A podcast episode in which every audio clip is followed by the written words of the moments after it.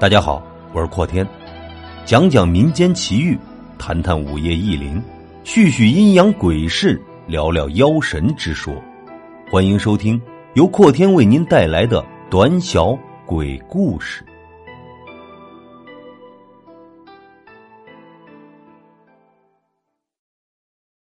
血秋院。少府里到处都笼罩在一层神秘古怪的气氛之下。七天后的清晨，阿红娘死在了少府的灶堂里。第一个发现阿红娘遇难的是府里的大夫人江千柳。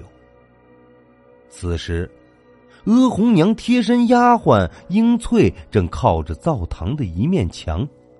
两条腿筛糠一样的抖，他一直说是死去的几位夫人的鬼魂按着阿红娘的头，强行将她塞进了火焰正旺的灶堂里。身边的几位小厮过去，把身体扎在灶堂里的阿红娘抬了出来。阿红娘面部已严重烧伤，已经面目全非。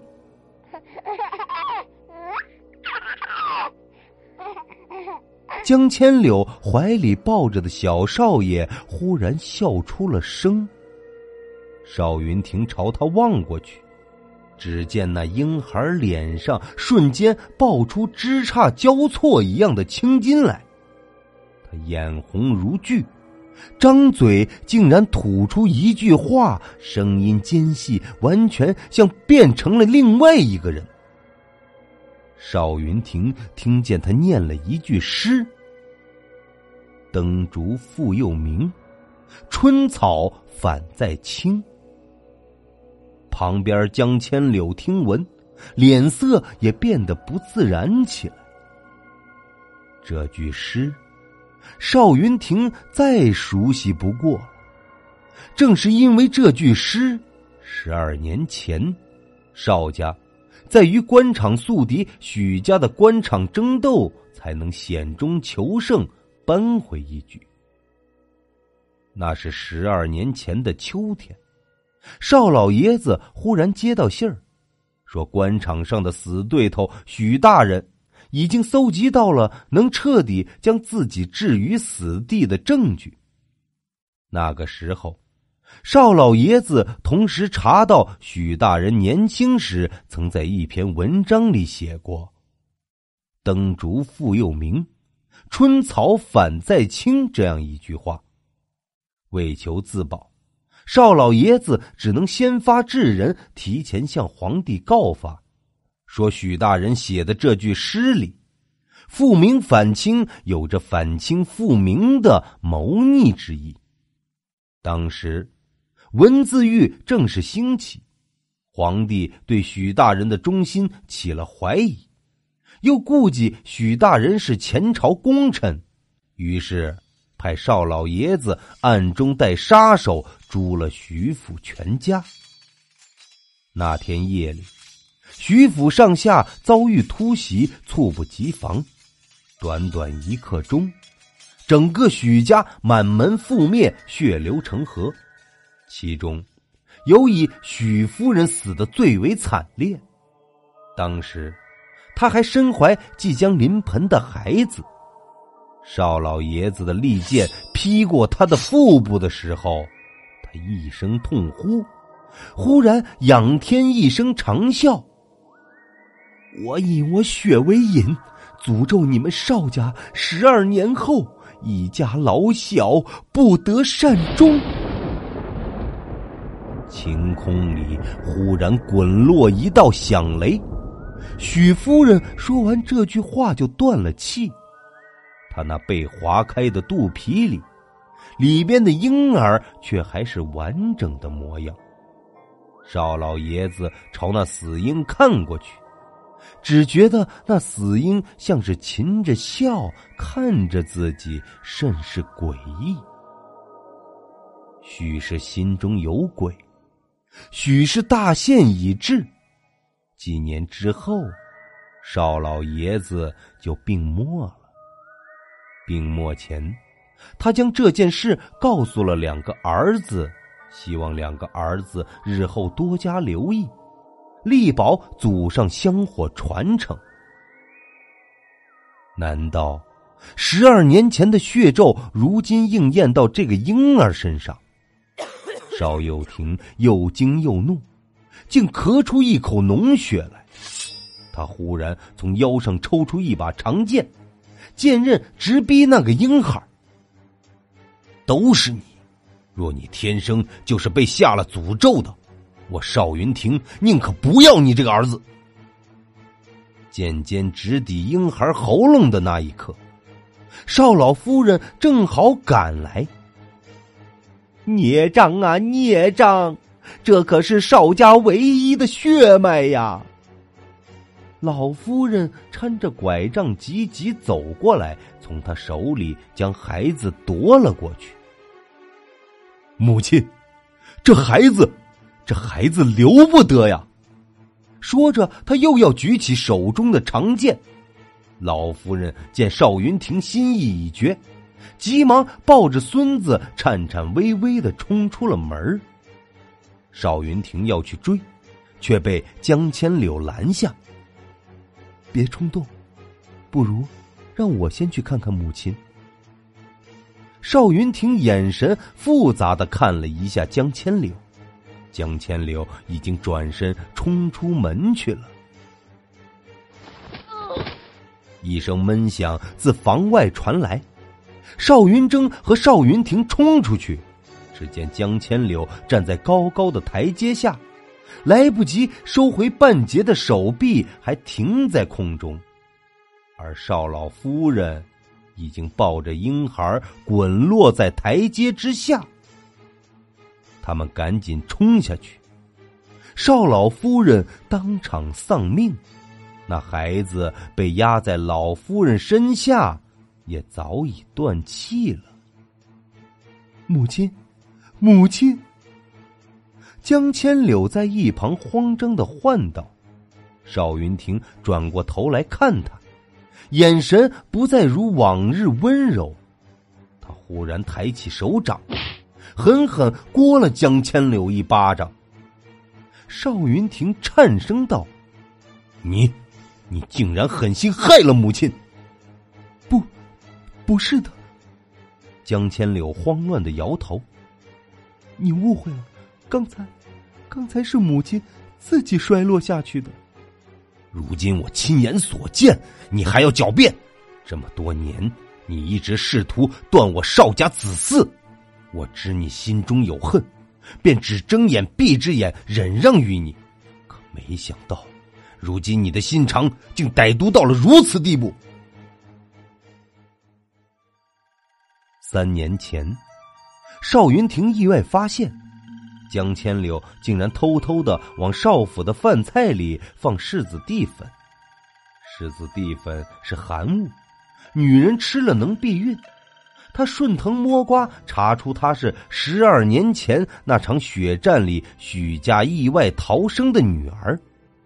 他没有戳穿她，反而加倍对她好。后来见江千柳有所收手。他以为也许他心中的仇恨早已化解，然而今天才明白，这一切很有可能都是他的援兵之计。也许他只是在等待，在等待着这十二年的期限到临。邵云亭将手上的剑指向江千柳：“你说，今日府里所发生的怪事？”到底和你有没有关系？江千柳含泪看着邵云亭，却始终不发一语。邵云亭手上的剑颤了颤，终究没有刺下去。他喝道：“来人，把这个女人给我关进柴房。”冷冷清清的弯月悬在枝头。一个黑漆漆的身影在柴房的窗前闪现。借着微茫的月光，可以看出，来的人正是阿红娘的贴身丫鬟英翠。她叫江千柳姐姐。夜深人静，如果稍微留心，不难分辨出这声音根本不是以前英翠的声音，而是与刚刚死去的阿红娘的嗓音一模一样。英翠只是阿红娘的一个替死鬼，现在的英翠才是真正的阿红娘易容之后的模样，而阿红娘。正是江千柳的亲妹妹。十二年前，许家惨遭灭门，许大人舍命相护，才使自己两个女儿有了机会逃了出去。许家两姐妹流落到社会上后，最终走散。姐姐经人贩子之手，卖给了京城的一个富贵人家，更名为。江千里，妹妹流落于街头的杂耍班，跟随班子下了江南，又于五年前辗转回到京城，沦入当地歌舞场所丽春院，一名阿红娘。两姐妹肩上的胎记成对称姓，两人相认的那年。江府和少府正好为一双儿女定下婚约。江千柳嫁进少府后，原本计划与阿红娘里应外合，血耻当年灭门之仇。但是后来，随着那次出游中，邵云亭对江千柳舍命相护，江千柳渐渐对邵云亭动了真情，甚至意图停手。于是。身在青楼的阿红娘不得不想尽一切办法讨得邵家二爷的欢心，最终如愿以偿的嫁进了少府，以求自己的复仇计划能够顺利实施。阿红娘从小聪慧敏锐，母亲许夫人曾跟着一位山人学过一些御鬼之术。他见阿红娘天赋秉异，便将御鬼之术传授给了他。许夫人对他反复叮嘱，说这术法要在年满十八岁之后才能用，否则，在身体和心智尚未成熟的情况下用，就极易遭到反噬。其实，许夫人当年哪里曾下过什么血咒？真正的筹码从来都是能够熟练掌握御鬼之术的，当年已是六岁的许家小千金罢了。阿红娘成功嫁进少府后，得知大爷的三夫人婉白里有了身孕，她便将自己私下养的一个恶灵寄生到了还未出世的小少爷身上。后来。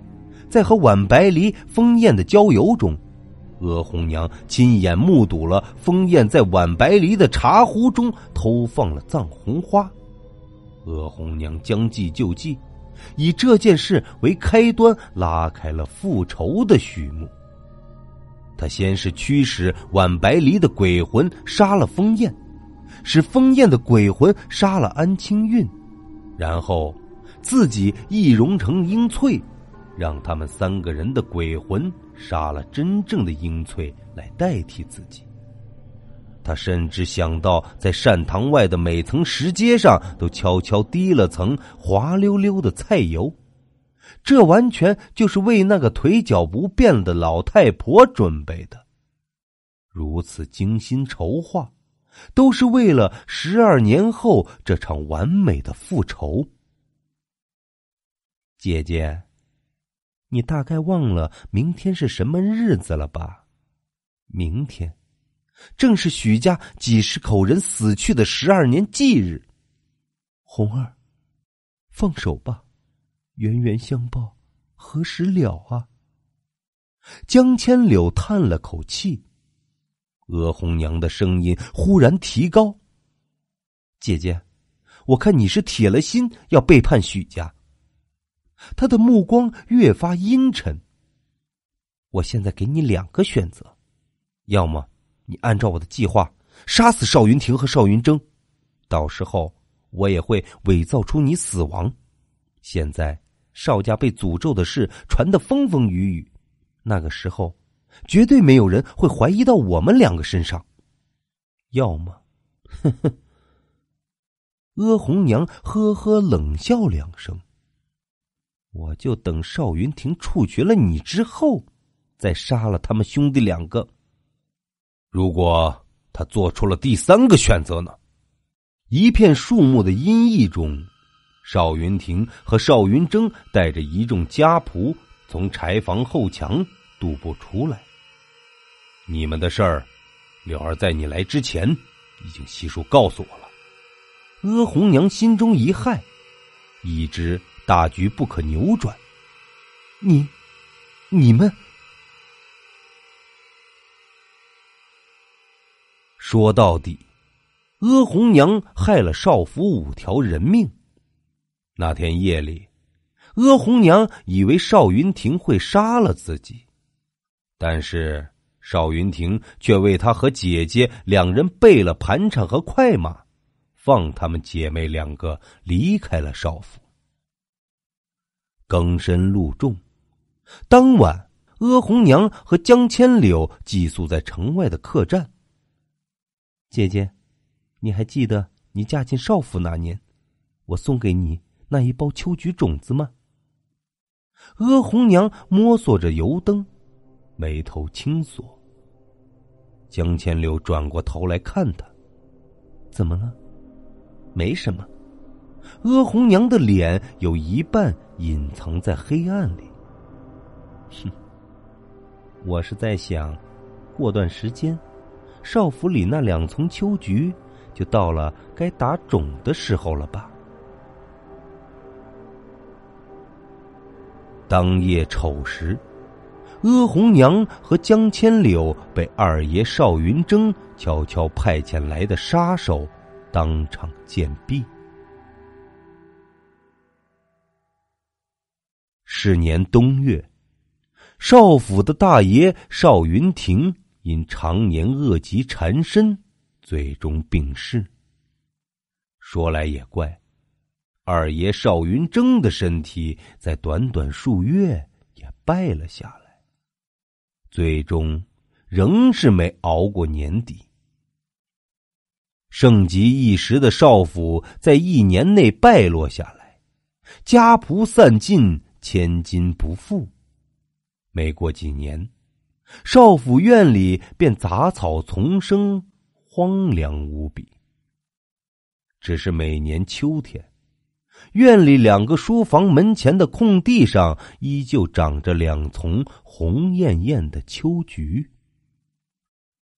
这年秋天，一个南方来的游走郎中借宿在荒废的少府大院里。当他看见两丛秋菊时，不仅轻蹙眉头。这种菊花名叫虫菊，顾名思义，此菊对虫鸟一类杀伤力很大，长期被吸入也会引起胸闷、盗汗，甚至咳血、暴毙等症状。只是这两丛菊有一处不同。一丛是普通虫菊，另一丛菊花生长的土壤里却被人提前施了剧毒，这样长出来的花虽然香气浓郁，但也毒性倍增。这种花香，一个人哪怕短短闻上数月，最终也会致死。